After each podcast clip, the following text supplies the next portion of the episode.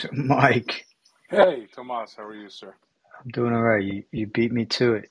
Hey, Oh, since I'm sorry. you're uh, You know, I no no you're never, good. I never used this before. It's first Don't time. worry about it. Don't worry about it. You're good. Uh, so microphone sounds good. I hear you loud and clear. Hey Russell.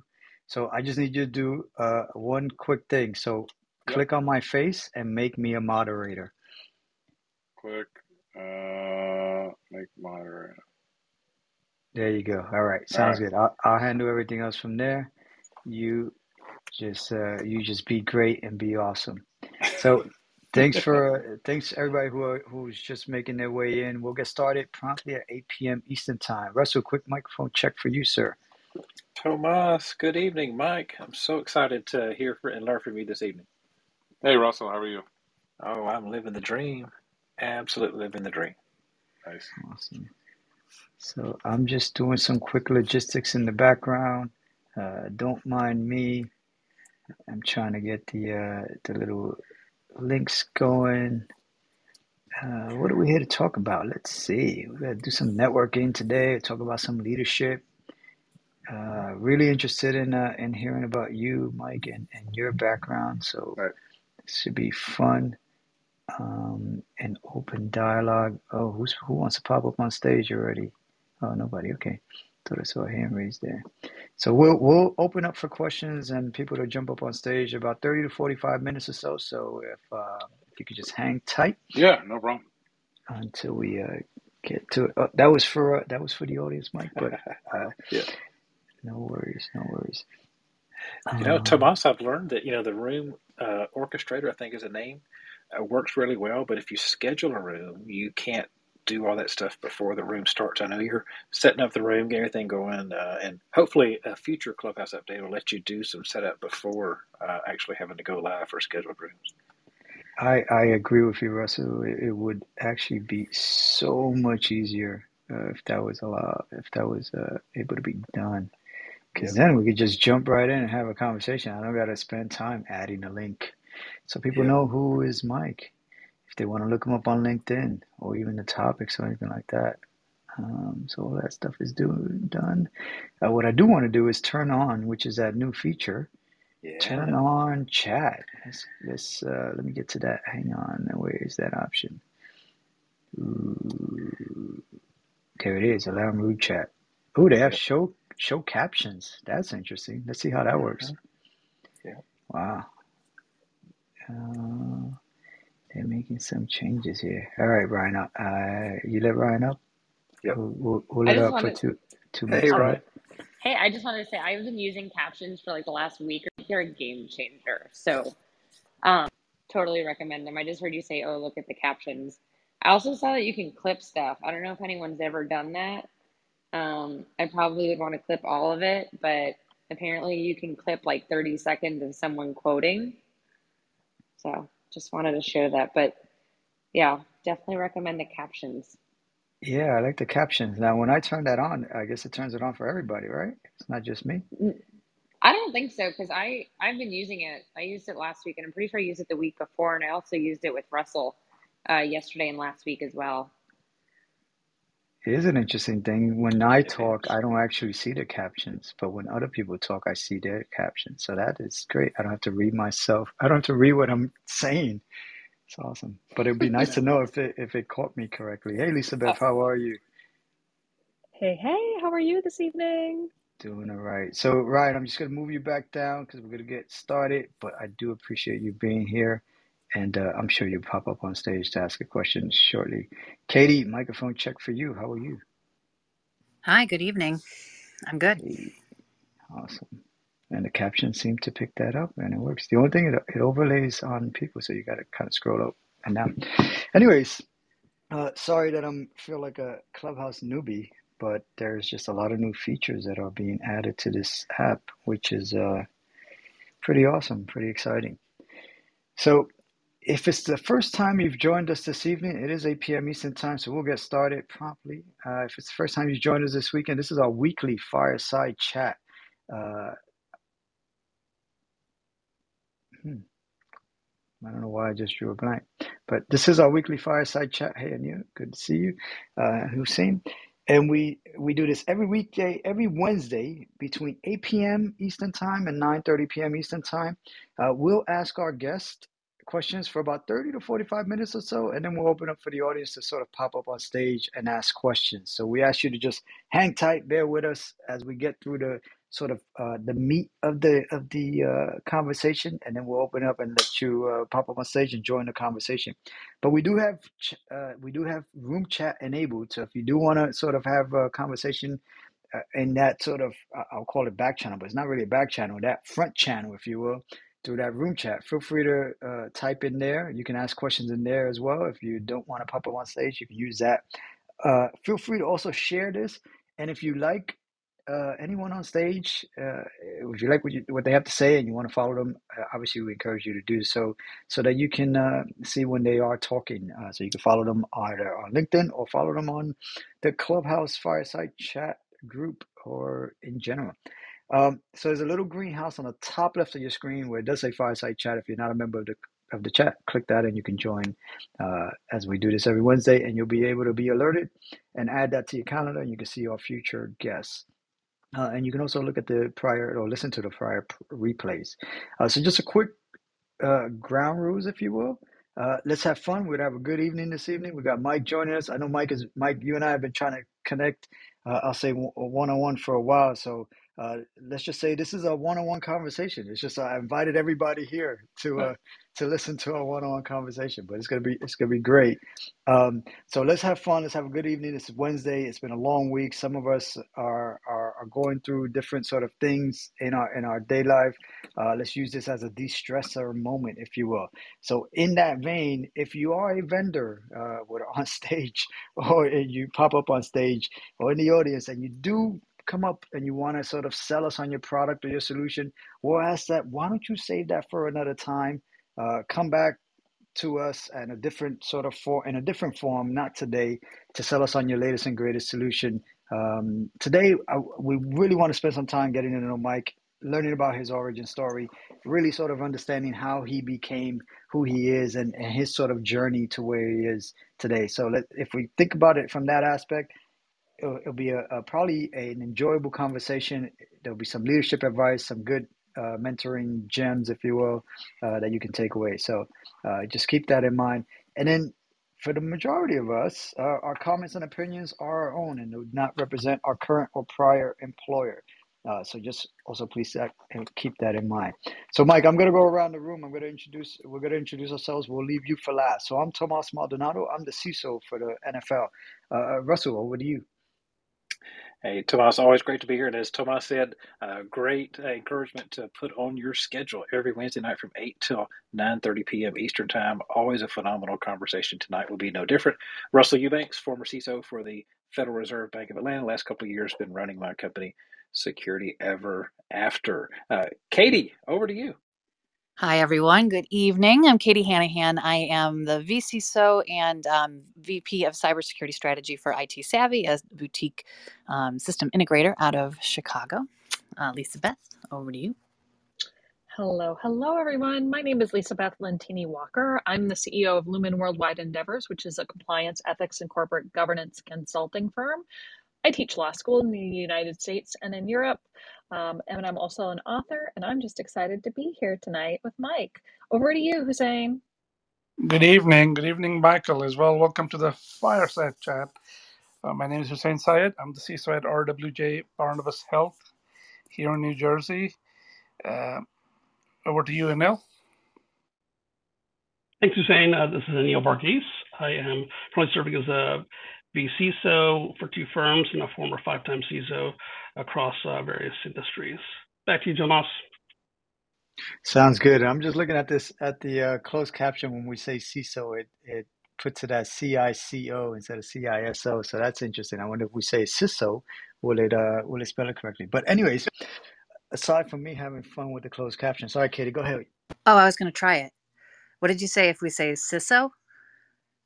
How did it? Yeah, no, if you if it says CISO, it shows up S I S S O. Oh, hmm. Well, I just thought I'd give it a try. I like new toys, you know. I'm a nerd. Sorry. Uh, I wonder if we could do uh, if we can if there's any programmers in the room and you, can you do a SQL injection through the closed caption or, or some sort of anyways let me stop I'll take off my I'll leave my white hat on and take off uh, any sort of black or gray hat anyways Mike thanks for joining us this evening we're happy to have you uh, like I said you and I have been trying to connect for for quite some time now so Yeah, I invited you to our fireside chat to really have a conversation you know so why don't you take a moment and introduce yourself to the audience sure. Hey, first of all, thank you. I appreciate it. And I think the last time I saw you, Tomas, I was in the Shark Tank with you and Hussein and a number of other peers as well too in New York City, uh, pre-COVID. So it feels like a long time. And this is my first time actually on uh, Clubhouse. I was invited by my friend Michelle uh, a few years ago, but never had the opportunity. I think I see stuff popping up.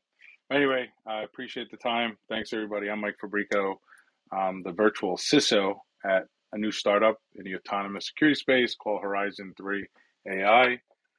A little background, uh, how I, you know, if I think about how I got my start years ago, I grew up in New York City in a small borough called the Bronx. I was born and raised there. Um, and my father was driving uh, chauffeuring livery cabs back in the day, and he happened to be the driver for the CEO and the CMO of a very large bulletin board service called Prodigy. So it's funny, my father is driving the the woman who created the star, if anybody remembers Prodigy BBS, along with CompuServe and Amer- America Online in those those days. Uh, it's very interesting. So the question came up as my father was driving her to the airport uh, from White Plains, New York, into JFK, asking if we have a computer at home. My father's like, no, we don't.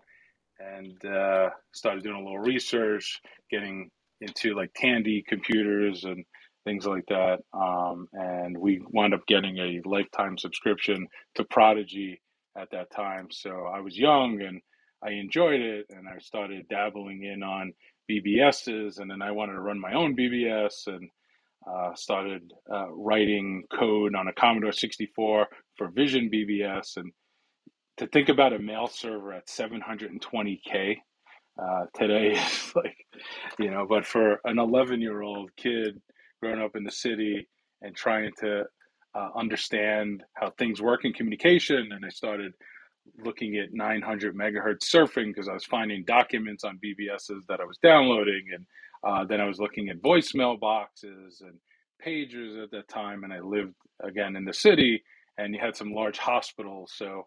Uh, interesting what you could pick up on the airwaves or something with the code 1234 on your phone, uh, DTMF, right? So started getting into uh, things like ham radio and understanding how communications work. So I started to really love that and went through school and did IT and started working in places like CompUSA and Computer Renaissance for anybody that remembers that, uh, and in the break fix. So I really loved computers at the time, right? Got a degree in IT um, and MIS, Management Information Systems, and uh, did some consulting work in hospitals like Montefiore. Uh, again, break fix, printers, HP laser jets, and so forth. And then I found my passion in uh, financial services. I got my first financial services job consulting uh, coming out of uh, the Yellow Pages, R.H. Donnelly, again, doing help desk. And security wasn't big back then. Um, so started working through that and found my love for, you know, trading floor and equities and fixed income and started doing move air changes. And then I went over to Morgan Stanley, Dean Witter at the time. Um, and uh, 9/11 happened. I was working in Tower 256 floor, and uh, you know spent some time there. And after 9/11, three days working straight, we uh, moved 36,000 pieces of equipment. Uh, executives who had offices in the towers, we were the largest tenants. We we had them piled up into conference rooms and so forth. Uh, I'll never forget a lot of my peers that I worked with, I ate with, slept with, all together inside uh, in those rooms and those command centers, uh, the old IT days and so forth. Um, and then after 9 11, I was put into 195 Broadway and just overseeing the Iron Cross every day and the ringing of the bell from the remains and coming out of my building uh, on Broadway uh, for everybody who was standing on the platform overlooking ground zero at that time. Uh, there was an opportunity at SAC Capital hedge fund, and Steve Cohen was moving into uh, his own building. They were basically building it. So I spent a number of years there working on that project, and that was pretty exciting too. Very fast paced, but I got to learn a lot about market data and so forth. Not knowing security was going to be something in my future after leaving SAC and going into the commodity space and working with power traders, oil, uh, gas, commodities, and so forth. I, uh, I I really started to understand more security companies were starting to come up, more firewall outside of the, the standard PIX, right? The Fortinets of the world. And uh, I came across my first, the actually my first ever variant of the DetNet D variant. And McAfee took about three days to come up with a definition file. But at that time, it propagated throughout our trading floor and computers had to be rebuilt. So we worked all weekend long, and uh, technology was refreshed, and uh, you know all those Windows systems. And uh, after that, uh, my management team came and they was, "Hey, Fabrico, do you want to run our SOC?" I'm like, "Okay, what is that?" you know, not not knowing those terms at that time. Uh, they like, "We need somebody for security," and I took a major interest in that. I loved it. Uh, again, I was up against just you know potentially unwanted programs and and uh, you know uh, some some viruses, but I was dealing with AOL Instant Messenger uh, type of viruses and uh, ways getting into the into those or into that organization itself, and uh, uh, that was pretty pretty fun and learning intrusion detection and early days of ISS for people who can remember that. Uh, that's been uh, a pretty interesting learning path for me. And then, uh, you know, I was uh, in the middle of doing the mergers and acquisitions with them. RBS came in, and, and a number of other folks. JP Morgan was acquiring the precious metals business and the commodities, and Societe Generale. And I was offered a job to go run security infrastructure out of Jersey City. I was living in Connecticut. Um, I happened to be at uh, RSA. I was on a panel with a number of my peers who are still in the business today, uh, and Fortinet was hosting it. And uh, NASDAQ happened to have a breach in 2010. I was called in, uh, spoke with the CISO at the time, and from there, my career kind of went in a whole different direction. I turned down the opportunity to go work with Societe Generale, the French bank, and I gladly accepted NASDAQ, not knowing that you know, security can lead into business because if I take six years of leading security uh, globally at the Nasdaq, um, it was not about just you know protecting national critical infrastructure. It was business. It was the next cybersecurity IPO on Wall Street, and who was going to have that? Was it the New York Stock Exchange? Was it Nasdaq? And I got to learn more about Silicon Valley startups, meet a lot of VCs, and uh, the private market side. So that piqued my interest actually more than the cybersecurity stuff at the time. And uh, from there, um, moving into startup world, uh, where I met probably most of you or some of you here, um, it's it, it's changed my life, right? So I've learned a lot about being on the other side and on the corporate side, and learning how to build companies and, and adding value and today, for hobbies, I, I, I tell a lot of my peers that I love doing research, right? I like looking at a lot of technologies and a lot of problems, and then looking at those technologies and how do we solve the problems in those particular categories within uh, that organization's projects, right? That from the biggest pharmaceuticals, manufacturing, healthcare, retails, and so forth. So, I mean, there, there's a lot of a lot I do during the day, uh, and a lot I do during the weekends as well too. But high level, I mean, I hope I didn't put anybody to sleep, but that's kind of like my past and moving into the future. And now it's a, a rocket ship uh, with Horizon Three. Oh, that's awesome, Mike, and so much there to unpack. And and you answered my first question, which was, what was your origin story? I didn't even have to ask. Uh, how how would I know? You know, a, a, a sort of uh, what you call you. You're like you're like almost a brother to me from the Bronx, man. I grew, I you am know, a I grew, brother. I am yeah. You know, I, I, Yeah. I grew up in the Bronx, born and raised in the Bronx. So I, I uh, a lot a lot there to unpack between Bronx, between Prodigy, between ISS. Oh man, Yeah. so pagers. You mentioned pagers. That Yeah. was uh. So look, uh, thank you for that sort of backstory, if you will. Um, I'm I'll pass it over to Russell. Russell, any anything you want to ask uh, Mike? Oh my God. So, um, Tomas, what you were saying there earlier, you know, pagers, I miss ISS so much back in the day. Prodigy, I think the first time I ever connected to the internet, just so many memories of things that uh, I'm just surprised we've not met before this evening. But Mike, definitely appreciate you being here. Question I like to ask, and it's something I, I talk about a lot is, you know, advice of, you know, get wisdom as cheaply as you can. How can we learn from others? What lessons um, uh, have we encountered that have made us be a better security leaders? I, I want to ask that uh, of you.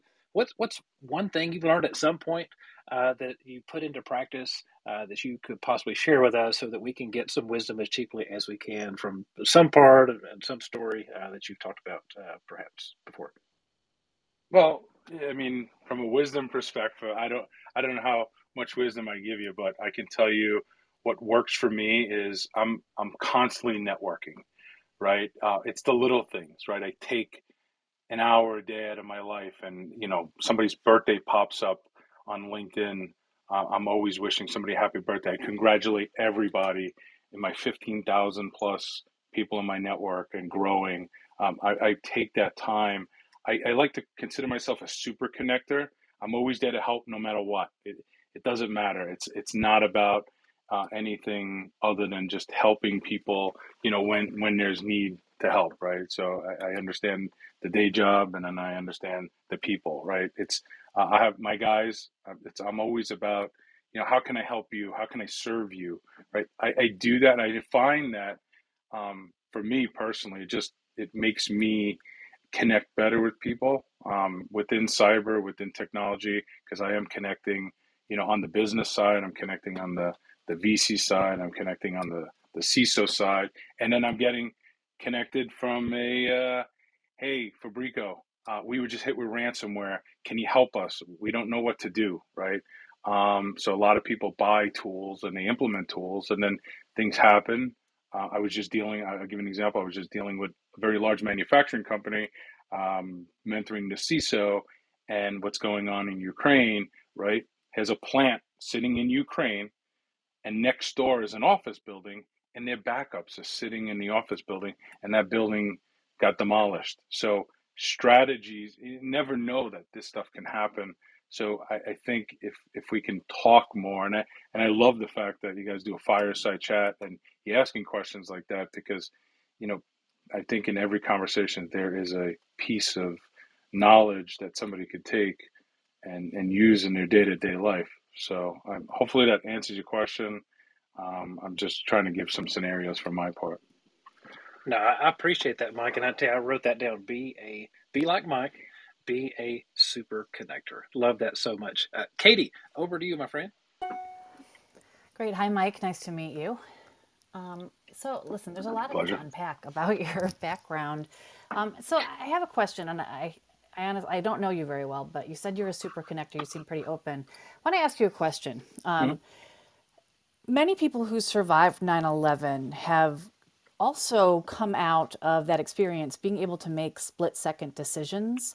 Um, there was even a Wall Street Journal article I literally was reading over the weekend um, talking about that um, how much did that experience for you and having to rebuild an organization impact your trajectory into the security space and making those split second decisions that we have to do as practitioners every day? Wow, you know nobody's ever asked me that, but I can tell you, thinking back, um, it was it was rough. I mean, I can, you know, being real now is, you know, I had a hard time sleeping.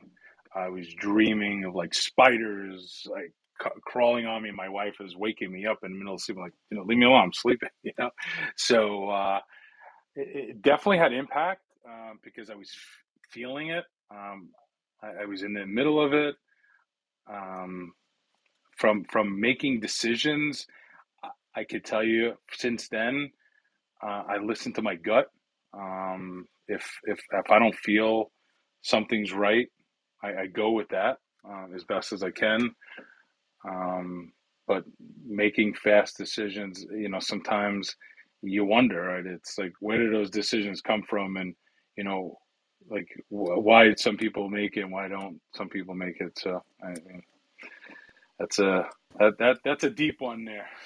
yeah, I know. Sorry, it's a little heavy for the second question, but I Yeah, couldn't no. help myself because I it was an article that I had pulled. It was, you know, September of last year and it was really more related to people in the financial services industry in general, Right, but I right. thought, well, that, you know, when you said that, I thought that that might, you know, be something that is just part of your DNA that has impacted the the decisions that you make every day in this industry as well. So, yeah, I appreciate your transparency there. I didn't mean to pry too much No, into no, it's all into good. that, but I No, no, I I, I, I enjoy that. I just don't know how deep of uh, I can go with that because uh, you know, like over COVID, you know, I know we had a lot of these social settings and these happy hours over Zoom, and it became second nature. And I've been learning a lot about you know the lifespan itself and understanding data and looking at app, companies like Apple and Amazon looking to build hospitals and getting all that data. And you know we talk a lot about IoT right? Securing IoT especially in the medical space. But what about you know internet of humans? What a- how you know I I love to hear what's going on like at Harvard in the medical and and, and the technology space where they're coming back with information saying your data. you know if you're we- have a wearable you know your doctor can predict your heart attack a month before that excites me you know to, to know that because uh, that that definitely you know what what about technologies? We all carry devices in our hands. We're connected to these things. What if something was going on at Grand Central and then we can be diverted to go somewhere else because we get some piece of information and now thinking quick and never not trusting it? How many times people, and I know it happens to me all the time, I'm driving, you know, go getting ready to, you know, there's always traffic on uh, on the on the Bruckner or somewhere going into Jersey. I meet a lot of folks out there for dinner as well. And Waze says, "Hey, get off here," and I'm like, "Ah, no, no."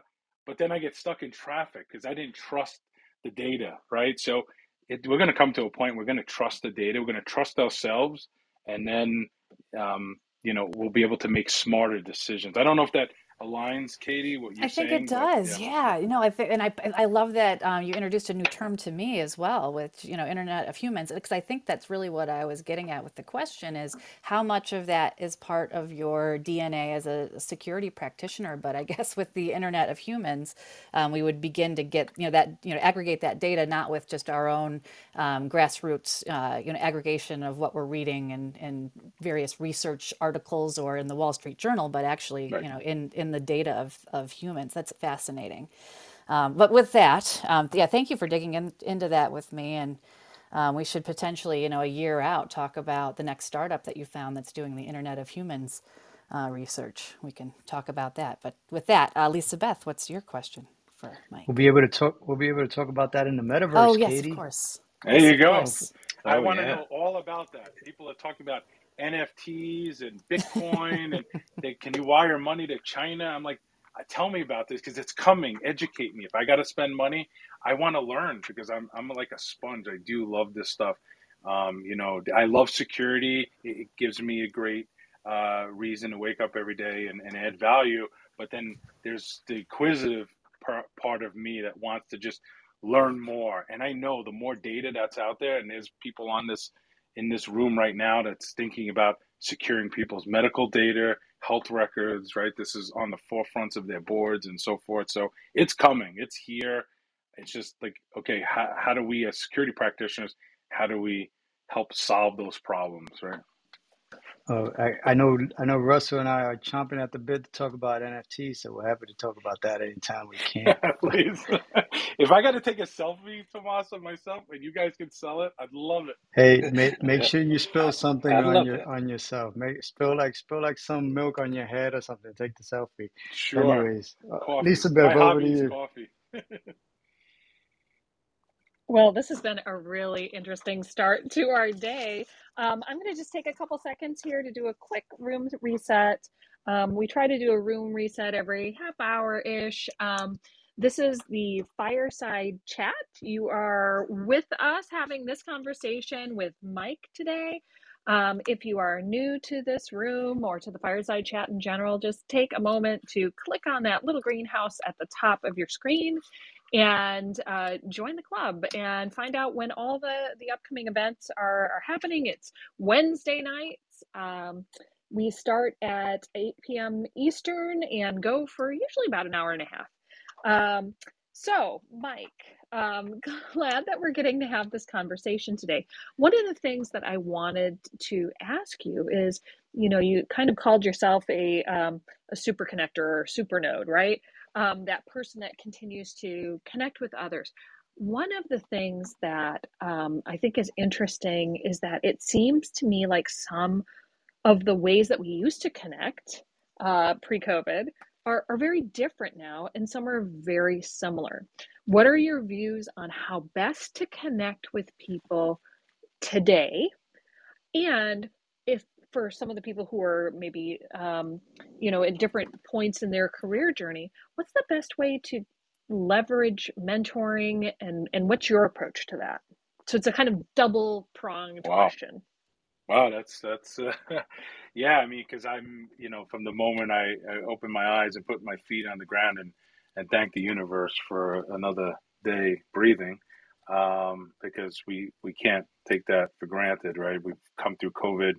I was at RSA a couple years ago, and one of my good friends was the first in the state of Connecticut uh, to be induced in 11 day coma on a machine, and two babies at home, twins, and right. So I'm I'm thankful that you know I was healthy through it and so forth, and medical science and vaccinations, and you know not going against anybody's beliefs, but this is this is my beliefs. So connecting, um, I, I think you know I, I- am a big component of of LinkedIn. I'm I, I, I, I like to read things that people write um, and, and talk about, and I like to understand those. Uh, I I guess I use technology like everybody else to connect with people uh, via social media, emails, text. Uh, we're bombarded with lots of stuff. Uh, coming to Horizon Three, I got my first experience with Slack and learning Slack channels and and and a lot to take in. And then you have to stop and think, okay, what are we doing to take breaks? So I'm trying to uh, influence uh, my team to have social channels, right? Like I, I, mentioned it briefly. Like I, I coffee espresso, pulling that perfect espresso shot at my home barista bar, right? I I I, I enjoy that, right? And I like to take pictures of that, show that to the team. Uh, I like to uh, have breaks over Slack and just invite the team or people to just take a break when we have some time to take a break. Um, so now I'm starting to see the yoga channel, the Peloton channel, this like those kind of things. I think people interacting uh, not only with fitness, health, uh, and using technology to wrap it all together. I think it's great. I, I love seeing uh, some of my developers who who run. Um, they they put their charts. You know, this how many miles. They showed a map. Everybody lives in a different place. So uh, I, I think that those are some good ways. I don't know if that totally answers your question, but I'm thinking about how we uh, how we use technology in a social setting um, to get some of that. I think. love it love uh, and, and i think it's important as we kind of navigate this this world to figure out like what's changed and what's still the same so thanks for sharing that mike hussein over to you Hey, Mike, how you doing, buddy? Hey, Hey, pal. change gears a little bit. I'm gonna ask you, what does Mike Fabrico like to do for fun? What is the type of volunteer work does he do? What does he do to give back? And what's his hobbies? We want to get to know you a bit. Yeah, yeah. So, um, well, out besides uh, not hitting the wineries anymore like I was back in the day in Napa and so forth. Um, hobbies. Uh, I, I first of all, I love uh, just like I said, uh, you know, doing coffee. It, it's it's a pretty interesting hobby. It, it's fun. It, it gets me going. I love to read. Um, I'm always, you know, reading different things. Uh, just recently, I signed up to Apple News, and it's become uh, an addiction for me. So I'm, I'm looking at different things. Uh, you know, I'm constantly, you know, lo- scamming through the New, uh, New York uh, Times and the Wall Street Journal and so forth. So uh, that's pretty fun. Um, my family is is, uh, is is something that I cherish. I have a 14 year old daughter. I'm married for 21 years now, and uh, my daughter's a a, uh, a freshman in a preparatory high school. So it's uh, pretty fun to watch her change from this. In my mind, I have this little baby learning to walk and you know, daddy this and daddy that, into this teenager. So I'm having uh, I'm having that period in my life saying, you know, why didn't somebody tell me this? you know, like when she has a bad morning and she doesn't want to talk to me, it's like, what did I do wrong? So I just learned to just be quiet and do my thing. And sometimes she listens to me take calls in the car and so forth. So, um, you know, I, I haven't had much of a vacation. Um, a lot of my vacation is I work on vacation too. I try to check in, and you know, I think we're all connected uh, to, in some shape or form. So, yeah. I was gonna say you have kids that actually call you and, and, and acknowledge you. That is amazing, Mike. Yeah, so you know, Tomas, I, I, even though I pay for a private bus, I take it upon myself to wake up in the morning, make her breakfast, I help her get out the door, I take her to school, I spend 10, 15 minutes on the road with her. She's got her AirPods in her ear listening to some Britney tune, and I'm listening to the news or the radio or something. So um, I try, I try. Some days she wants it, and some days she's like, I'm not having it. So, uh, Tomas, you missed it. 14, not 18. He's got four years of uh, that. Oh, I'm calling you guys. You guys got experience. Please help me. I was about to say I, I, I saw my son the other day. I, I, I know he was here because the food in my fridge was empty. So, two more quick questions, Mike. yeah, yeah. Yankees or Mets? Come on, Hussein. You and I met at, at the at Yankee Stadium. There you go. All right. The next one is just another quick one. Jets or Yeah. Uh, Jets. All right. We'll forgive you for that. Hook you up with Matt Petty one day. Yeah. And Well, I did have I did have Frank Sacco work for me once. Frank uh, got drafted from Fordham University into the NFL to the New England Patriots. I'm not a Patriots fan, but you know, I, it was nice to learn a lot about his NFL story. And I had him give a talk with a, within a group in New Jersey a couple years ago. So Frank Sacco 1.0 to Frank Sacco 2.0, and it was an amazing story that you have no idea what really happens in the NFL. I know Tomas might have some inkling, but you know when somebody you know destroys their leg in a game and and it's their career is over, it, it's like coming out of the military, never knowing you know civilian life. So it's a it's game changer for those folks too. So my, my heart goes out to even those NFL guys.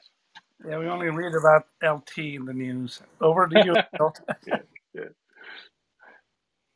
Thanks, Suzanne. Mike, thanks for joining. I appreciate the background, insights, and your story. I think a lot of us are sharing flashbacks from uh, your your history in compute and technology. Uh, one thing I wanted to ask you was, you know, you have that, you know, you know, exhibit A of growth mindset that seems that thirst for learning. How do you convey that that passion uh, just for engaging learning with your teams that you've been part of? Oh man, uh, that's that's interesting. It's not only about the work. Like this morning, we were just uh, my team. We were on uh, we were on an overview call, and I'm like, "Guy, who bought who bought CrowdStrike last week?" And they were like, "Not us." I'm like, "Well, look what's going on." You know, from a uh, from a financial services from from the market itself, right? So um, we're constantly having those conversations. I think if if people take the time to move away from the work itself and have those conversations about things they enjoy because I enjoy having those conversations and, and and they do too. And I notice some of my guys are like hey look what I just bought today. I bought 10 shares of this right? You, you mentioned it. And, and I've been trying to get my guys to buy TQQQ and then all of a sudden it's up like 20% and, you know so uh, it, it's a lot of that collaboration and uh, yeah i uh, we, we find we find fun in it does that answer your question or should we go a different direction It does. It does. And, and part of that, like you said, is you know, you know, I think people seeing that, you know, firsthand from your, your from your leadership. I mean, that translates down. Like, hey, that you know, people get more excited, and it's it's contagious. So that's that's great to hear. Yeah yeah it's fun it's fun we could talk about cissp to the cows come home and all that kind of stuff but you know people want to just you know enjoy their days i, I think yeah Yeah, agreed. On to you, Tomas. Yeah, like I think with all the all the stuff that's going on in the world and all the work that we got to deal with, sometimes you know a little bit of connectedness uh, goes a long way, right? Um, right so look, it is it is 8:36 p.m. Eastern time. If you do have a question or something you want to ask Mike uh, and you want to pop up on stage, feel free to raise your hand and we'll bring you up on stage uh, and you can ask your question. Um, if you don't want to sort of pop up on stage and you want to ask your question through the chat, feel free to do so. We'll try to. Uh, uh, read the chat and, and, and direct questions there. So I did see there was a question in the chat. Uh, I think I'm gonna get the name the way this name is pronounced. I don't know if it's a typo or if that's the way it is. Shanao, Shanhao spent most of his career was a civilian. He volunteered to spend time with JSOC and returned to the private side. Curious, what's it like to work with Shna Snahal? I, I, I oh think I'm getting snehal the snehal Snehal. yeah There sure you go. All right, you got it. That uh was a question yeah in the chat. Go for it, Mike. Of course. So Snehal Antani and I uh, have been friends since 2010. Uh, Snehal was the CIO of GE Capital, and him and I served on a panel a number of years ago. Met him through one of my mentors, uh, Frank Fanzelli, global retired CIO Credit Suisse First Boston. Um, working with Snehal is interesting. I love the way he thinks. Um, there's nothing that he's he, he he's not a know-it-all, right? He's he's a guy. I think he has a big heart. Um, he's always pushing a little harder uh, for me to to to be the best I could be as well too.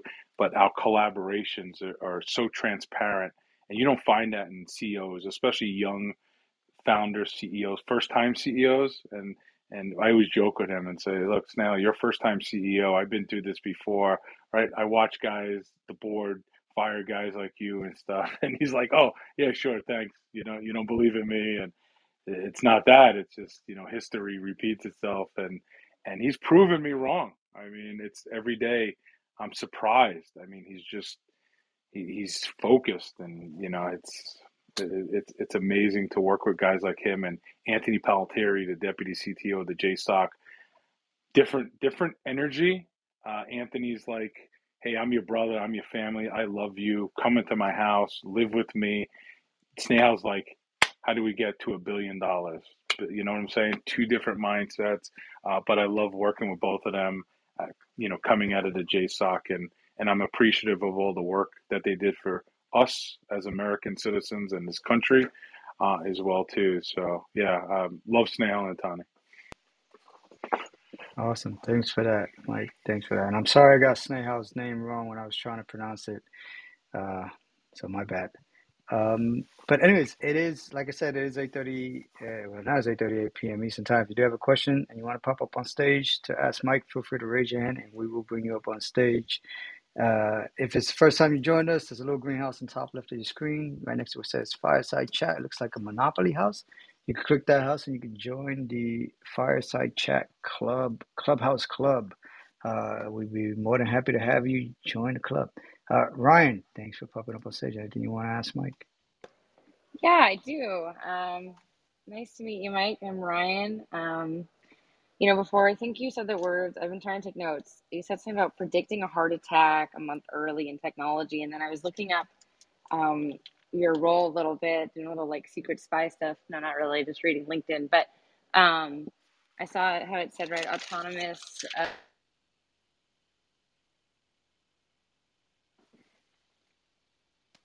Oh, we lost you, Ryan. oh, Did you mute yourself by I accident? sorry. I Go said ahead. so. Um, what was the last thing you heard?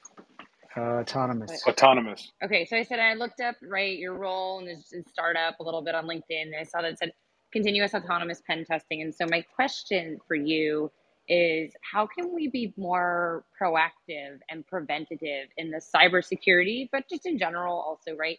Uh, space. I think and feel like so many companies, so many things that we do are reactive, and and we have to be because like the things that we're the way the world works, we're always constantly reacting. We're reacting to again, right? I think you mentioned a little bit about the vaccine and pandemic, right? Not to get into the political side of it, but we're reacting to that um, we're we're reacting to the Ukraine uh, Russia conflict as it continues to happen. We're uh, you know reacting to just normal business operational trends, et cetera, et cetera. And so I just would love to know and hear your perspective from you know your your breadth of experience, clearly including you know personal stuff like even like work stuff like as you've been sharing. And again, thank you so much for sharing about your 9/11 experience because I really wasn't sure. You know that that to me was just such a surprise um, to hear in, in a, I don't want to say in a good way, but you know, I, I really appreciate you sh- being able to share that.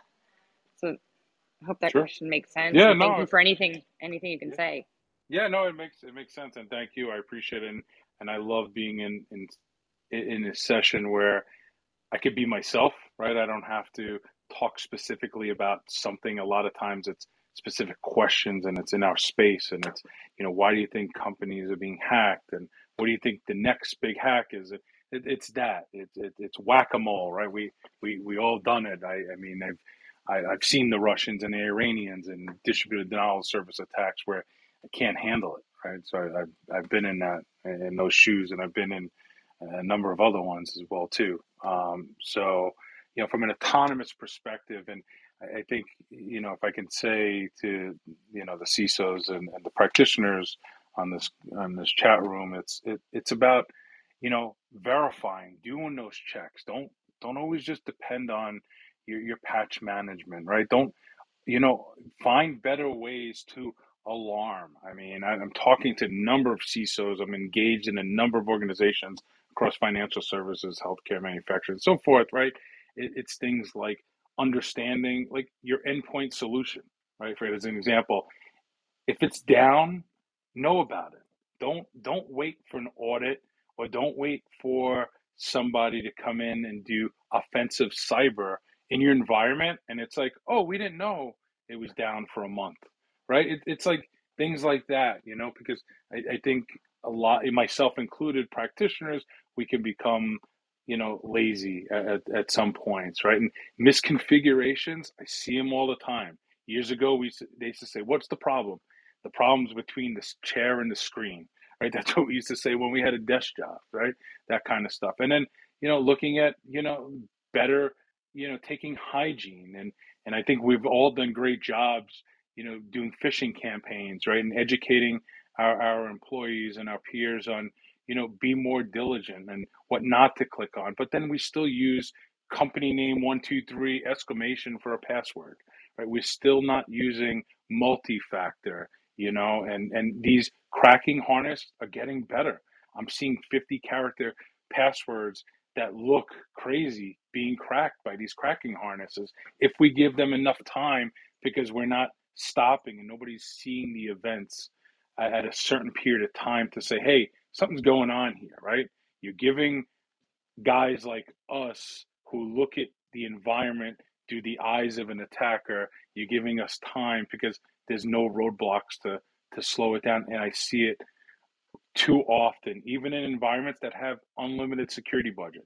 I go into environments that have little security budget and then i go environments that i'm the ciso cto cio help desk and the janitor at the same time. I'm doing everything because we have no budget and i can't hire nobody right so uh, that's going on. I'm I'm on the board of a university for the graduate program of Sacred Heart University in cybersecurity, and I'm always speaking to uh, these students. And I'm, what I, my goal is to help the ones that want to come into our space and be the best that they could be. So we talked a little bit about mentoring.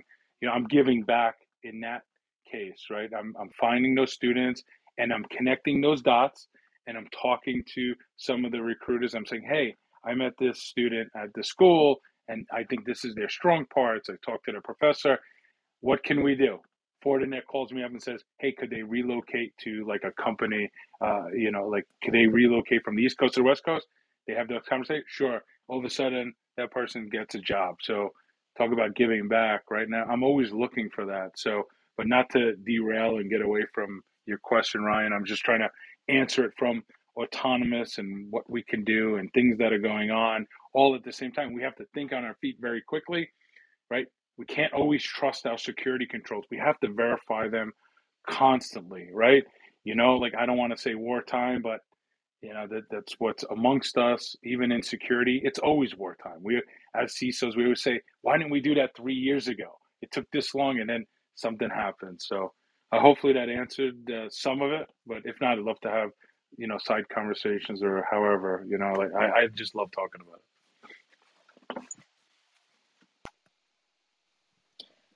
Ryan, did that answer your question, Ryan? Of course it did, but I always want to ask more, and I try to be very respectful of my time. So I'll hop back down into the audience, and if if there's another opportunity, you know There where is to another find me. opportunity. Go ahead, Ryan. Are you Ask sure? your Okay. ask your next. Go ahead. All right, all right. So, Mike, um, that's really helpful and that's really insightful, and I could not agree with you more. I'm just curious. So then, like, my next question would be like, how do you train or know? And I know we were mentioning before, like NFTs and and some other stuff, right? How do you keep your team sharp and trained and up to date? Like, what would your recommendation be to, you know, have the best, you know, prepare right? In order to prepare for a company, we have to prepare ourselves, right? So, how do you recommend or how do you go about doing that? You got to prepare yourself. You said it. You hit the nail on the head. Meditate. That's the best I can tell you. Because look, look, I'm preaching to the choir. The threat landscape changes every moment, right? We were having, uh, we were getting ready for a weekend, and all of a sudden, Log4Shell hits, and then the second variant. And I see some folks on here like Alex W. and a few other folks who couldn't understand. Like this is what they talk about and think about all day from from an attack vector, right? You need to keep your cool. You un, under under pressure. I find you know people either going to crack or or or do something and and learn something from that experience. But our threat landscape changes every single day, so um, having those basic foundations and understanding and know thyself. Um, I think that's the uh, I think that's the answer. But at the same time, in our space, you have to be Michelangelo.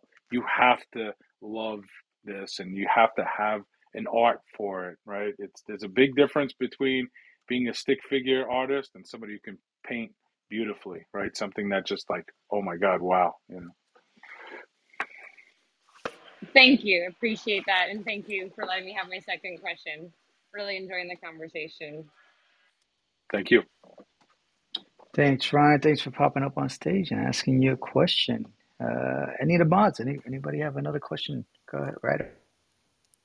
Here, I have one. Um, so, I mean, you talked a lot about um, your career path. Um, you mentioned, I think, briefly that you are from the Bronx originally. Is that what I heard you say?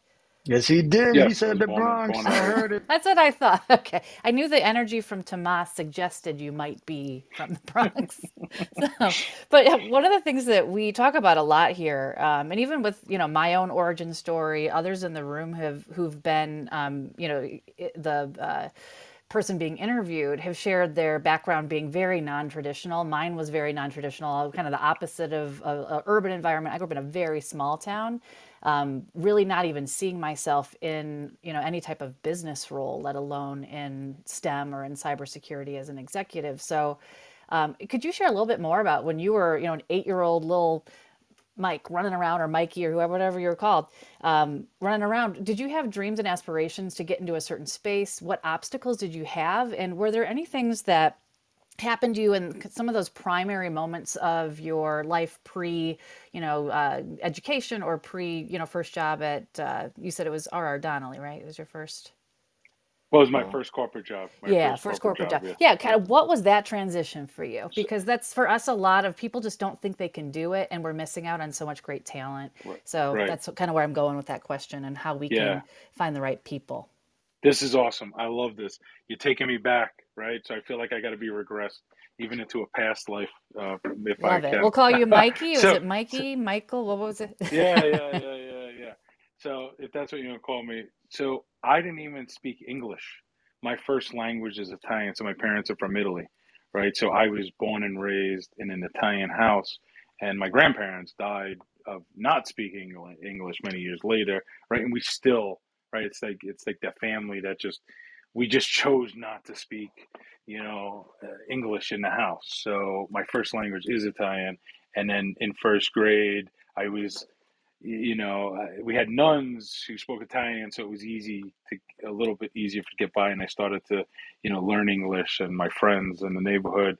But if you say eight years old and you just spark something in my mind, so I had a set an encyclopedia. So I did have passion as a kid, and my I remember my parents in my room.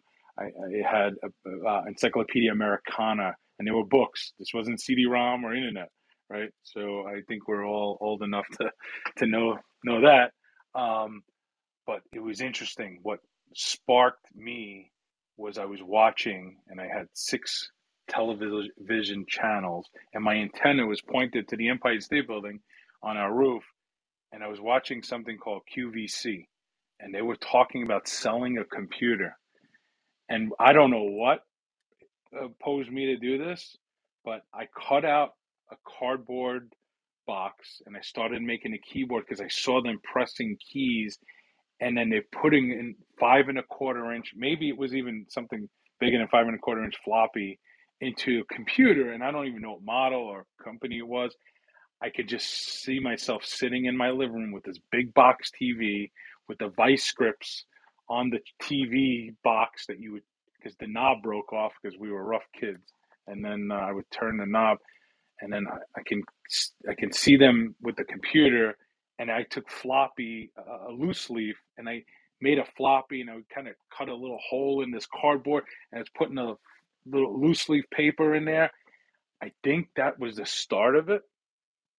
And then it was like all downhill. It was more like, okay, I started reading about astronauts and in the encyclopedia and this and that. Like that, that I think that all tied together for something that I had passion for, which back then we called it, hey, are you into computers, right? Uh, you know, because in my neighborhood, we, you know, I, I was on a bowling league Mondays and Saturdays for in elementary school, and there was another kid on the block with an Apple IIe, and we made our modems talk to each other. We'd call each other. The modems would pick up 300 baud, and we would start typing, right? So, and it was like, you know, that was a couple years later. You know, I'm taking myself from eight, maybe to 10 or 11 years old, but I'm trying to. Um, there's a lot in between there. Um, you know, like intercoms and things like that. That short, not not I don't want to say shortwave radio, but short distant communication um, type of stuff that was non-licensed or FCC type of thing. So, but yeah, if you you said eight years old, and I started thinking about making that cardboard computer because I saw something on QVC and I tried to make that. Man, I love that story. It's so funny to think that we owe our industry owes QVC right. so much for your right. contribution to our industry. Think of all the things, you know. Um, and I love the progression too, where you said you went from you know that that initial interest to yeah. then you know okay you're talking to the kid down the street. Then you know did somebody tap you on the shoulder in high school? Was there a club that you got involved in? I'm kind of interested in that next step too of how you got to that first corporate job. I love that it's i love that i tapped into eight years old um, but where did you go from talking to your neighbor down the street and then how'd you get into actually that first corporate job too just if you could expand it to right. tiny bit right right no I'll, I'll i'll expand from there because it was great because um, once I had, you know, we had the family computer, which was Tandy 1000 TL2, I think it was, and it, I can't remember all the peripherals, but I remember it had a 20 megabyte hard drive, ISA hard drive in there. Uh, it was running Windows um, dot six dot, dot six, not even six two, I think, six zero at the time. Um, I was reading through my my dad. You know, like I said, he drove, so at, when he didn't have to drive, he'd sit in his in the car and he'd read through, he'd highlight a lot on DOS. He was trying to teach himself DOS because he was trying to understand like what the prodigy folks were doing. And, uh, you know, my mom would never touch it because she was afraid of technology. It was my father and then me. And then I was, I was not scared. I'm like, I'm running bulletin boards. I want 20 phone lines in the house. I want hunter lines. Like, how do I get this? I was trying to understand that, um, that whole aspect. And then it was it was war games, right? And forget about going out. Like I was studying that movie over and over and over again where my late fees for my VHS tape and my local video store in Morris Park in the Bronx. I, I don't know how many, you know, fifty dollars I owed on that tape, right? Like I, I couldn't afford to buy the movie or we weren't really we didn't really have access to too much of that. If if I got to go to like a Tower Records in, in Westchester County, that was like, oh my God, that's what like rich people do, you know, type of thing. So um but yeah, so it, it was a lot of that. It was it was bulletin boards. I found friends in Brooklyn, Queens, the Bronx, dial up, war dialing type of solution, and I started making connections with those folks on those BBSs and communicating, and then getting into the prodigies of the world and, having those things. And uh, it was, you know, going, you know, I, I had a job, I had a summer job uh, in a factory where my mom was like, "You're not gonna stay home, you know, all summer and just hang out in the streets, right?" So I was like, "Okay, great. What do I do?" So she took me to her place uh, where they were manufacturing doorbells uh, in the Bronx, and uh, I was it was doing a lot of work in the factory, and there was no, if you could picture, no air condition, so you kind of moving stuff around to get shipped into Lowe's and Home Depot, you know, doorbells and I started to one understand how does a doorbell work. So I would stay later when pe- when the union people would leave. I would stay later and I would rip apart a doorbell and I would ask the folks. I was 16 years old then. I would ask some of the folks there, how does this work? Like I I started to learn transformer, solenoid, uh, tone, different tones. So when you hear the bell go ding ding, right? How that work and how it was all constructed and then I asked to be put into the the chimes department. It's so funny. They're like, "What's this kid want to do in the chimes department?" And I started to work the line and put the doorbell together.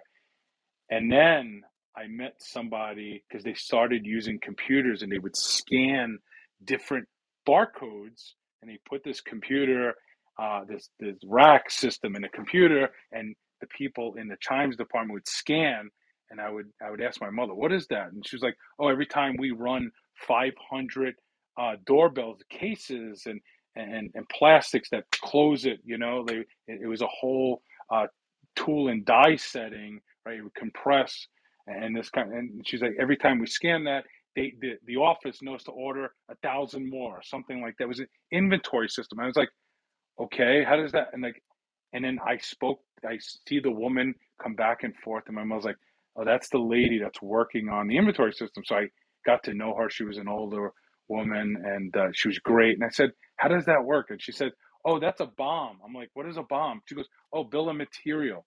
That's how the purchasing. So I spoke to the head purchaser. And then I met the guy who put the Unix system, the SCO Unix.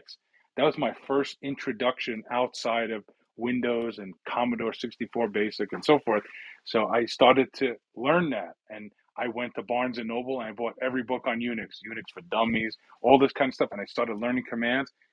And then um, I asked to be connected to that system. So this this the consultant who built it actually um, started talking to me about it and letting me run some commands, and he told me different things, and I started verifying them in the book, right, like that kind of stuff.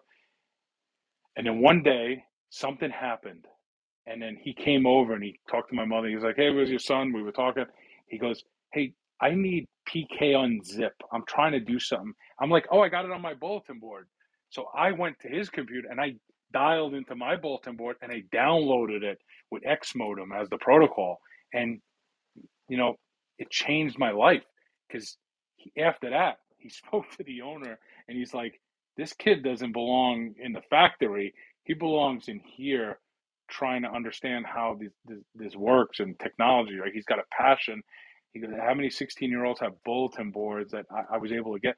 So it's like a week later, I started working in the office right, with those folks, and I started to really learn how the bomb works and and being able to you know do stuff within Unix and their program, and it was constantly being up to date and you know, they were trying to put technology into this factory that was done by paper. Now it's done by computer, and they're trying to automate it of the early, early 90s, basically.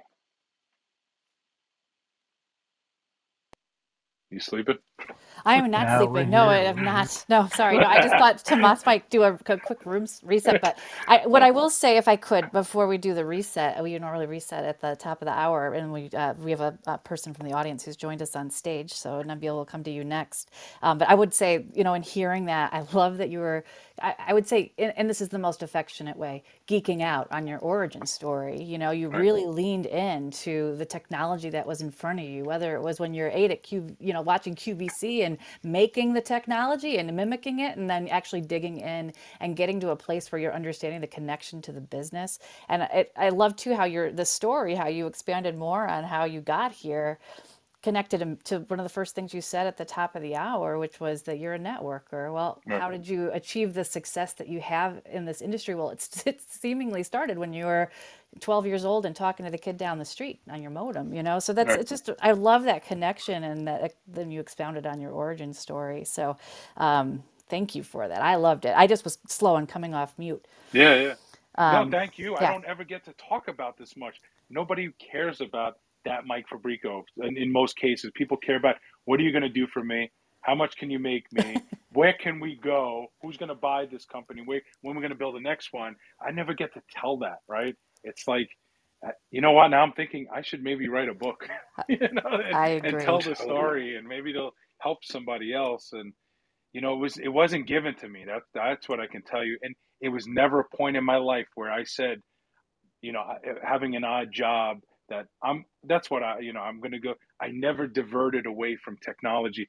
Something kept drawing me in technology because you go from there to helping somebody run Cat 5 because somebody connected me with their brother who owns a, a consulting company for a construction company. So I was running Cat 5 not too far from the Whitestone Bridge in a factory, right? That led to me getting something else uh, which led me to a computer store run, you know, that was closed on a Friday uh, and Saturday and open on Sunday, and they'd shuffle them in from Brooklyn, and you know, and, and you know, we'd sell Packard Bell, and I was Packard Bell certified and HP certified. I'd do that break fix that led me into the CompUSA.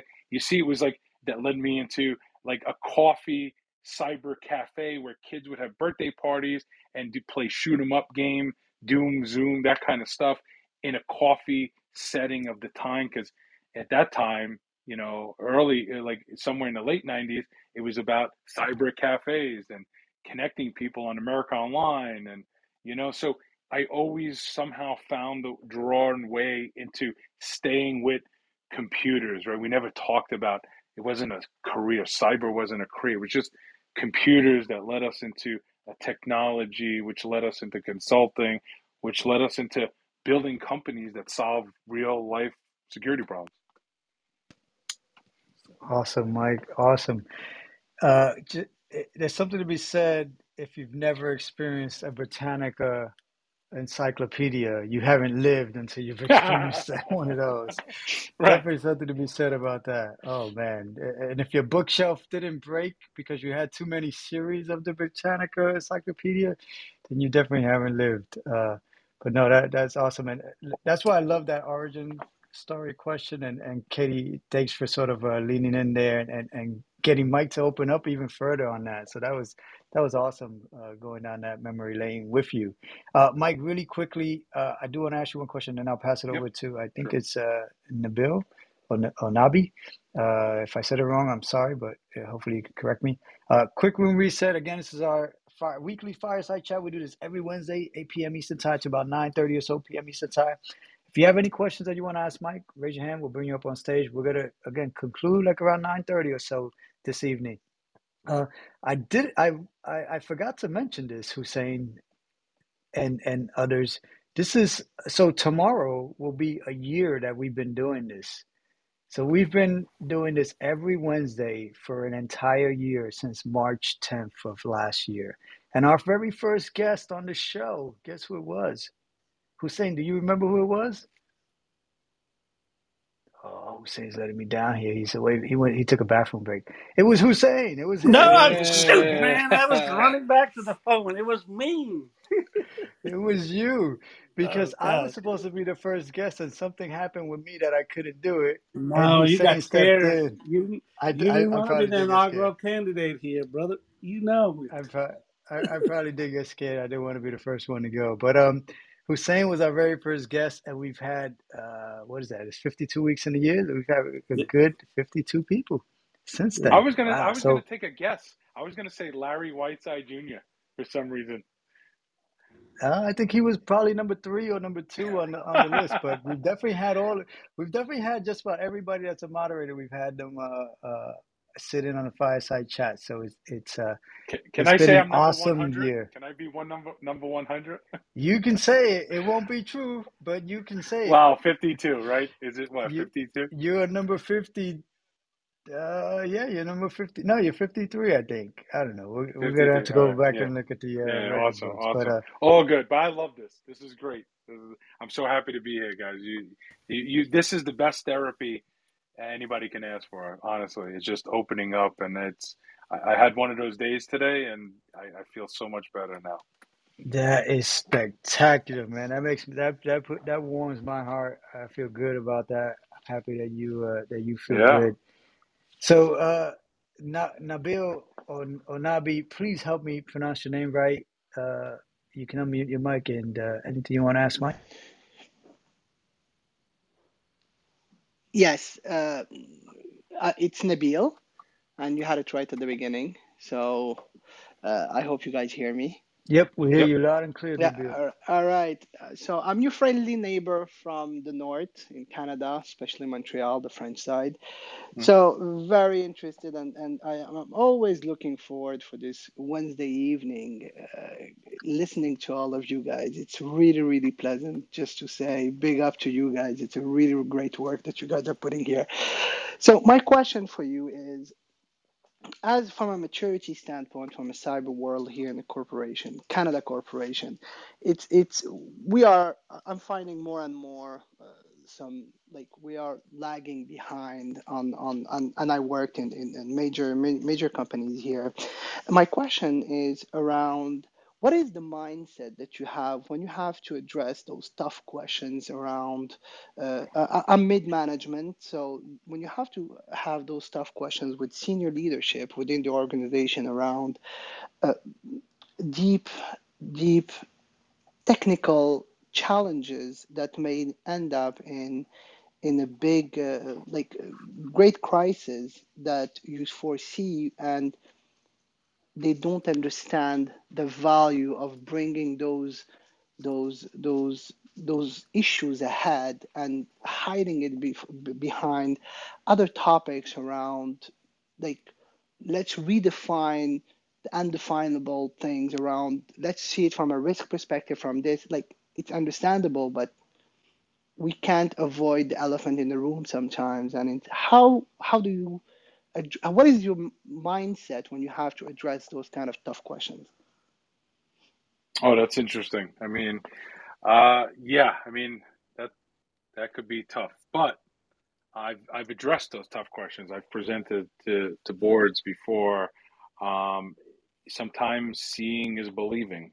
Um, I've I've been approached a number of years ago, uh, even taking you back to Conficker Keto down and up MS 08067, right? So um, you know, when people don't understand why patching is critical, because in some cases it takes a number of folks to take a process down and reboot a system that's in production and do testing in QA, QC, right? This type of uh, environment, right? Um, there's a reason why there's an elephant in the room because a lot of people get burnt, right? People um, trust that somebody's going to do a job, and then all of a sudden we've been there, right?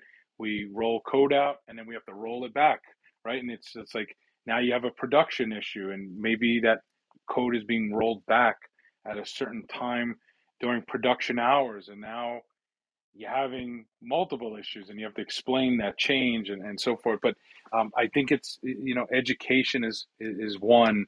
Um, we all make mistakes so understanding that i think uh, is critical and if, if people are questioning or putting security under the carpet and not exposing it, they will get exposed. I mean, we're seeing the industry move towards heavy fines, right? So um, this stuff is starting to, to come out. I'd, I'd be, I'm very curious, but I can't ask you, but I'm very curious, like, you know, what they're actually saying um, for you to be asking this type of question. Usually it's people who either don't care or people who don't think they have a problem. And, you know, I always say, and we all say it, I think, you know, it's not if, it's when, right? And when the when happens, somebody's getting fired or somebody's got to answer to that. But um, there's a lot of ways to answer that question. There's a lot of folks in this room who are a lot more experienced than me, but I'm just, I'm just trying to take your question and think about it logically without attacking it from a way I would attack from an audit perspective, right? And breaking it, that question apart. I hope that helps.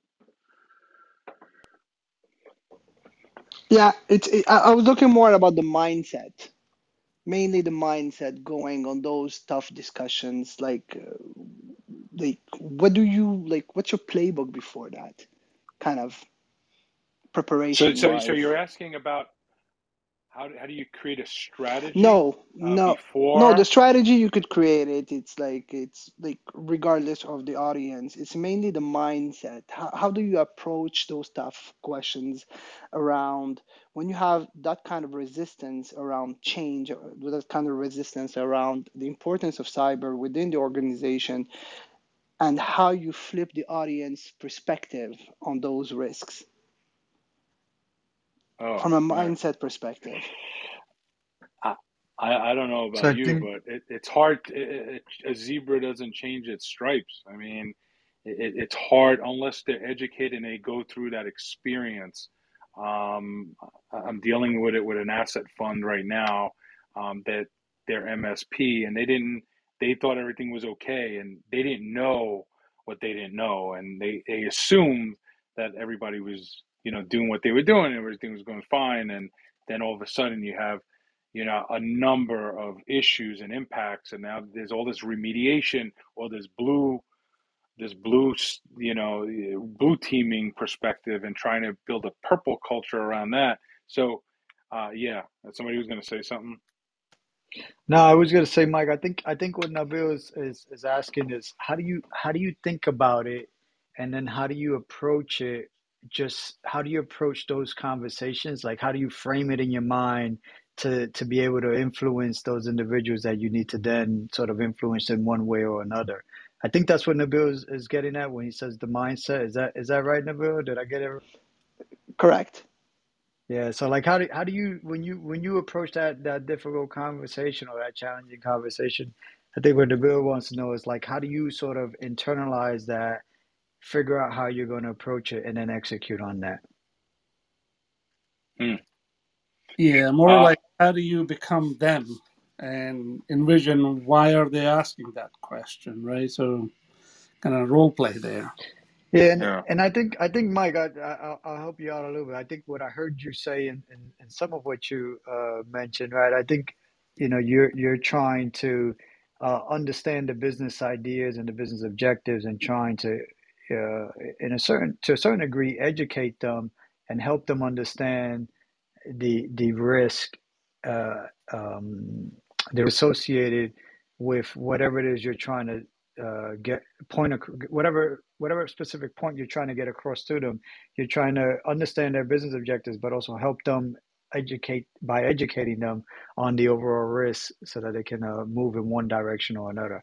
Um, that's what I think I heard you say, but I don't want to put yep words in your mouth. Yeah no no that's that, i'm i'm trying to think of the problem usually it's there's a problem and then how do we solve or address that problem fix it and then you know can and not make that type of mistake again usually um so that's that's how i was taking that question or more of a hey we got this problem they don't understand why we have to be secure. How do we change their mindset?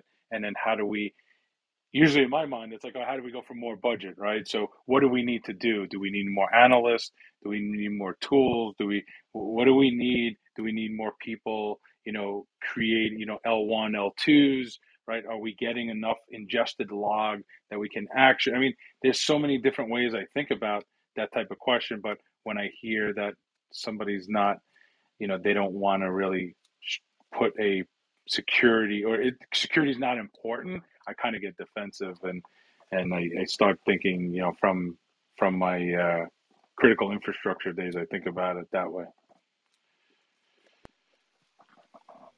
Oh man, Great, I went thanks, to sw- guys. thanks, Nabil. Thanks for popping up on stage. Sorry, I went to drink, drink some water and went down the wrong way. Ryan, thanks for popping up again. And do you want to ask or contribute to the conversation? Um, as always, I, think I've been asked this question pretty routinely. Um, Mike, at what point did you realize or acknowledge, you know, that you might have wanted to be a CISO? And then how long before, and I'm sorry, I'm in a noisier place than I might have been before, so I hope you can hear me. Um, how long before, you know, between realizing that that might have been something you wanted to do, did it take you to, to become that CISO? And what steps did you have to take in order to prepare yourself? Or did you kind of kind of get there and then be like, hey, I'm here before really saying I wanted? I don't know if that makes sense. Yeah, no, it, de- it definitely makes sense. It's uh, you know, again, you know, building building a sock inside a commodities trading company and starting to work that and really specializing and understanding intrusion detection, host-based intrusion prevention, and and firewalls and analyzing access list and and then working like doing you know more firewall engineering work at that time, uh, doing optimization and finding uh, at that time with the, the the little tools I had, which is pretty much Notepad and Notepad plus plus and copy paste access list and rewriting those and and and seeing the any you know where can I eliminate access right? Is where are the any any rules? And then how can I you know find you know tune that right? I think engineering that uh, I think that's what they call it and actually doing the work and I found the passion for you know working with people and helping them learn how to build IPS and firewalls and and working in security um, and, and endpoints and so forth. Um, I, I moved into it and it became that and then evolved into uh, what they're calling the virtual CISO now because I get to touch many different uh, organizations, many people. I get to advise security teams as well too. So um, I think the role evolves in, into the business side. Uh, I think I just kept moving that way. Not that I woke up and said, "Hey, I'm going to be the commander in chief." Of you know, I I always just you know found myself to be the guy. How what do I need to do? How do how do I refresh this this system? You know, how do we rip out you know this legacy switch and put in a new switch and you know CatOS versus ios and you know and, and that kind of stuff. So networking gear and always hands on type of thing. And it just morphed into CISO and people looked at me that way. And, and and that was that was it basically. It was not the, there was no anything you know other than just a lot of work working hard and working smart and making some some good decisions to stick it out So, so then I got to say two things on that, right? So one is before, I don't know if you saw in the chat, I wanted to say piacere di concerti. I did Italian honors. So uh, happy to hear someone who can speak another language. Um, again, not sure if you can hear me because it is pretty noisy in here. But the, the thing I was gonna say, so then where do you go next? Like, what's next? What's what's like the next goal? What's what are you working towards on the horizon? Yeah, so um, the next goal is to help every company in the world um, look at you know autonomous and and solving those problems, and then taking this organization uh, into what I want in, my heart is to IPO um, and and just become even more. And look, we we all read Mandiant and Google, 5.3 billion, and, and so forth, and right? Like this happens for good companies, good cultures, right? Building those cultures and getting those people, and and the more lives I can touch and and help them make money for their future and their kids' future and so forth. I mean, that's what's next for me. I mean, if I can have 20 companies that I build over the next God knows how many years. Remember, superhuman, gonna live forever, 180 years, right? This is all coming. Somebody's gonna 3D etch my my heart, my arteries, and my spine one day. So I'm gonna, I just gotta keep the brain intact, and you know, we'll keep going. But uh, um, yeah, that's that that's my passion. It's just uh, taking it, taking the rocket ship, um, you know, to the next planet. I just got my RFID chip implanted on my wrist so that I can make payments really quickly. Why are you laughing, nice. Mike? Is that's not a thing? That's not a thing? I love it. I love it. Actually, I do know to come. Somebody that. come take all your data. There you go. I, I actually do know somebody that uh, that did that. Uh, they were they're significantly younger than I am, but they did do that. Yeah. Uh, It's something that they wanted to do. Hey, so when I so when I go to Trader Joe's and I flip my my Apple Watch wrist and I tap it and it pays, that's not the same thing. It it is. It actually it is. Yeah. I I look. I I'm not saying I understand the logic behind it, but I'm s- I'm just saying that I do know somebody that has done it. Wow. I love it. Um, look, it is uh 9:21 Eastern Time. Go ahead, Hussein. Yeah. So, Mike, a question for you. Uh, Yes, how did you transition out of you know the brokerage space into the commercial side that you're in? You know, I met when you were at TrapX and a few other organizations. So, how was that transition like?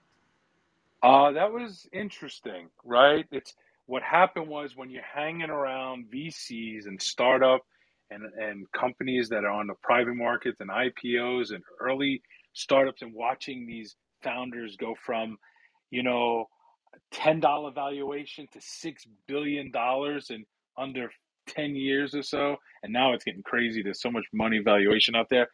Um, it was scary at first, I gotta say.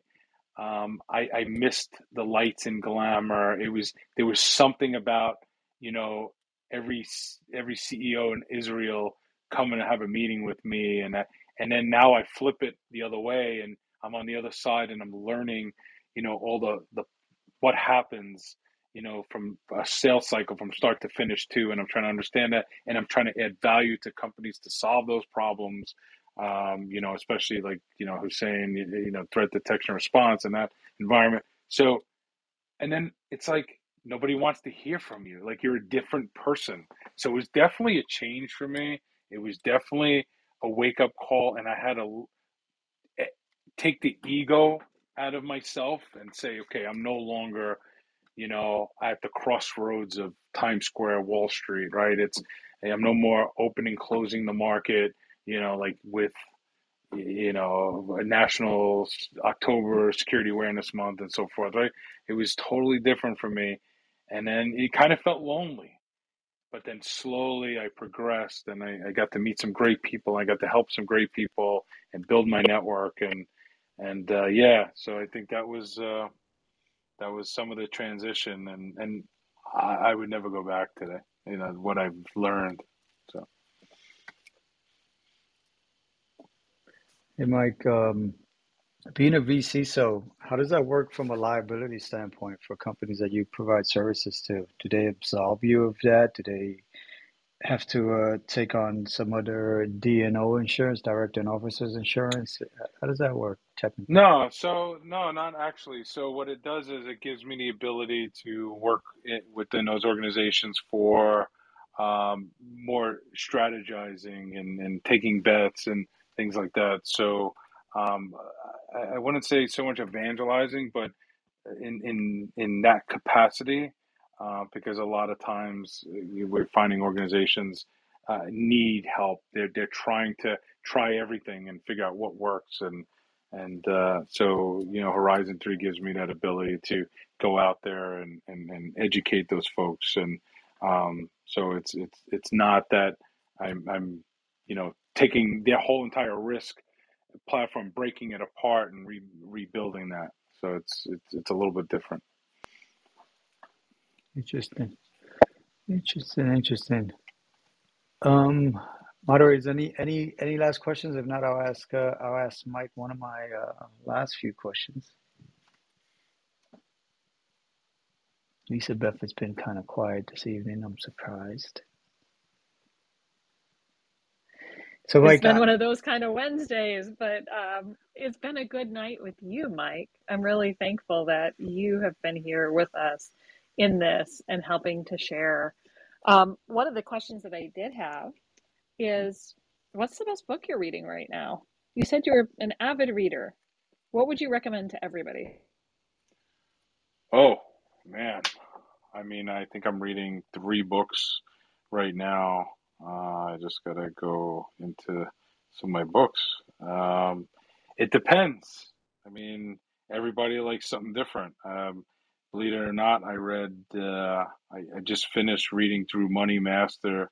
You know, the game. So little Tony Robbins there. Um, so I read through that. That was a, a long read, and I'm still again. There's I, I always pull nuggets out of some of the financial stuff. I can always do better, right? we, I am always told, you know, max out your 401k and all that kind of stuff. So um, I, I think Tony Robbins puts a good perspective for people, even if you have no, you know, financial experience and you want to take some money and how does it compound and so forth. Um, I finished uh, Superhuman. I don't know if anybody knows uh, Dave Asprey. He's uh, the founder, CEO of Bulletproof. Um, I think we all had Bulletproof Coffee. That's how I actually found uh, this this uh, this book, Superhuman, because I was doing some searches on coffee on Instagram, and he kept popping up, popping up, and it's like this this this coffee with with ghee or grass fed butter and and this kind of thing. So uh, that was good. Um, the Four Winds, I think that was a good book, and uh, I I finished up uh, autonom, uh, uh, Atomic Habits, so uh, that was uh, that was an interesting read too. So um, I try to my like my wife reads a lot of mystery, but I, I have a hard time reading stuff where I can't learn something. I, I don't know if it's just how I work, but I need to learn something from the books I read, and that's that that gives me enjoyment. Even though you know my wife says stick a needle in my eye type of thing, like she needs to read you know mysteries and murder mysteries and Mary Higgins Clark, but not not me. It's like I want to um, you know read something where I have to learn and something that's interesting and you know health for some reason outside of cyber and technology health keeps like I can read through a health book much faster than I could read, you know, a book like on money for some reason. So hopefully that answers the book question. I think that's terrific. Um, it has been such a pleasure to have you to, uh, here tonight. So thanks for ask, answering that question. Tomas. Yeah. Yeah, I added a few of those books on my uh, wish list, on my Audible wish list. So thanks, thanks, Lisa Beth, and uh, thanks, Mike, for for adding to my collection of books while I'm reading or actually listening uh, as they as they get read to me. Mike, uh, what high school did you go to in the Bronx? I'm a graduate of Christopher Columbus High School. Oh, you went to Columbus. All right, all right. I'm not going to say the nickname for Columbus, but it Uh, is Christopher yeah, Columbus. yeah, yeah. I know what you're Ah. gonna say. oh man, I remember hitting. I, rem- I was. I remember hitting a, a baseball the, uh, to the uh, to the wall over there in Columbus. Yeah, good oh times in high school. nice. Yep, yep, yep, yep. Uh, Mike, so I usually ask this question of our guests, and it's, uh, I like to close with this one, but um, um, it's it's the what's the one piece of advice that you would give to the younger Mike? What is it and why? Oh, the younger Mike. What piece of advice? Um, I don't know, man. Communicate, appreciate, love.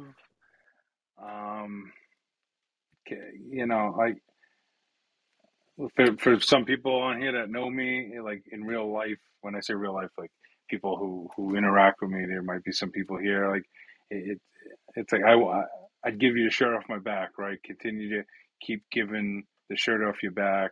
Uh, watch your sugar intake, carb intake, right? We're learning. Science is teaching us.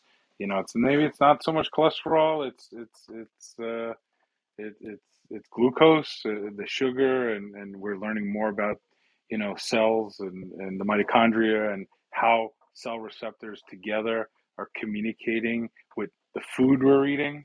Right? Uh, you know, growing up, you know, not having the ability to eat organic. Right? So I would tell my younger self, hey, when you get older, man, you're going to eat from Butcher Box. You're going to get a box once a month, all the greatest steaks you love, and the pork chops and the ribs, and you know you're just going to love it. It's going to be good for you, right? So, like those those are some of the things like I I would tell my younger self is you know you know stay healthy. If, if you know like I, I've got off and you know binge eat right and eat nervously and until you write down you know what food you're eating and taking into the temple in your body it's like you know during covid i i, I did this experiment myself actually i was eating 27 times a day i was putting something in my mouth going upstairs downstairs you know like this kind of thing and I, you know, it's not good. You know, I wasn't giving my body the time to, you know, get rid of that and fast it out. And,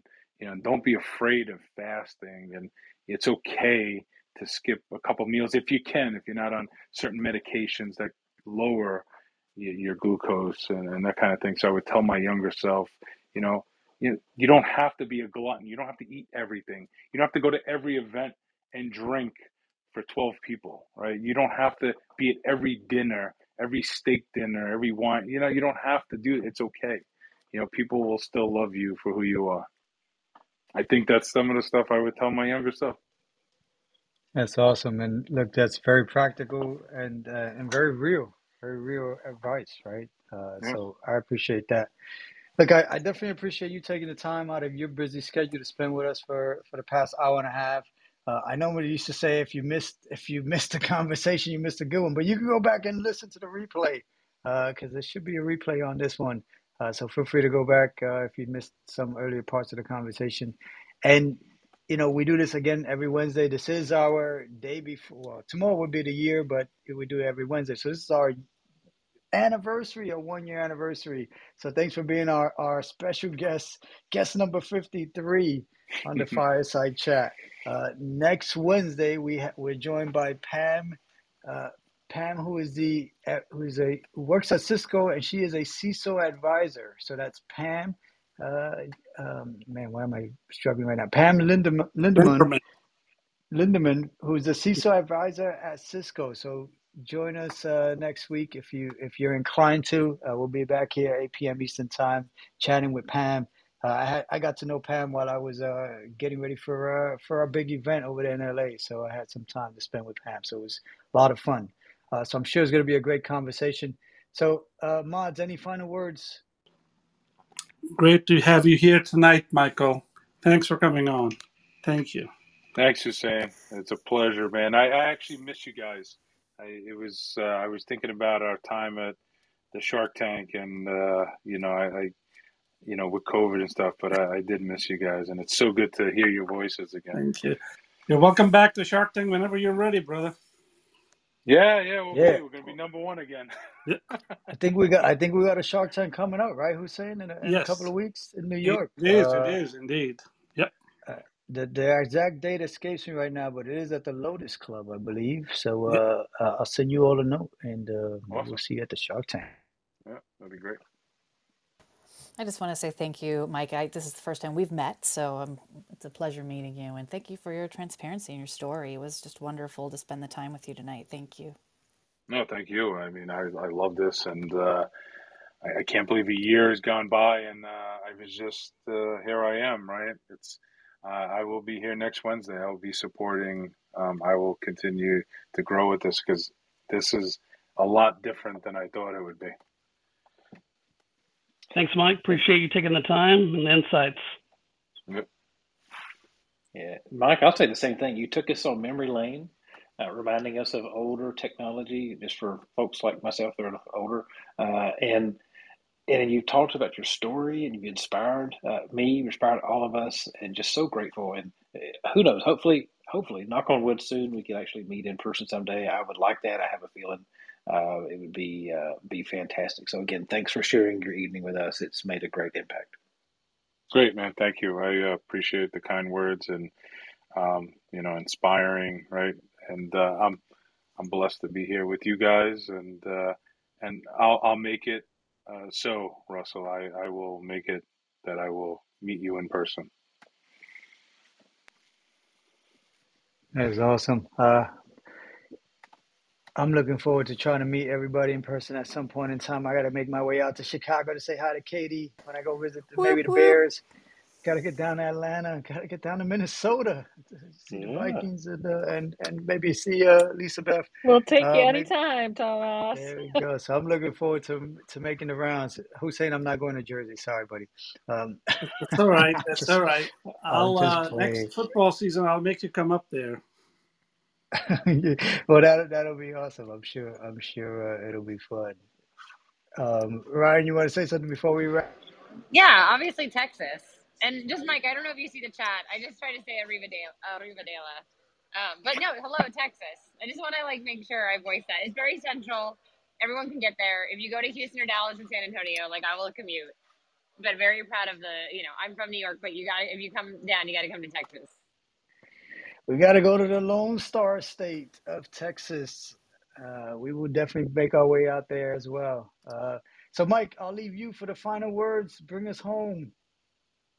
No, this is incredible. Thank you. Um, I, I, I, you know, I, I feel, I feel like I'm being roasted in such an honorable way, and I'm appreciative. And Tomas, thank you. And when you reached out and you said we'd love to have you too, it was like, wow, that's awesome because you know, I just uh, I wasn't sure what this is all about, and you know, this, this clubhouse stuff, but uh, it just sounds like it's just a bunch of great people having great conversations, and uh, that's it. It wasn't like Zoom, it wasn't like Teams. It, you know, it, it just I felt like I could be myself, and I thank you guys for giving me the ability to open up and go back to my eight-year-old self. And you know, I don't even think about that much, right? I'm focusing on my daughter and you know, getting her transitioned, and uh, I'm truly blessed to have some of the, the greatest peers in this business, and I've watched a lot of you over the years as well, uh, Tomas and and uh, Hussein specifically, you know, and it's like you guys keep giving back, and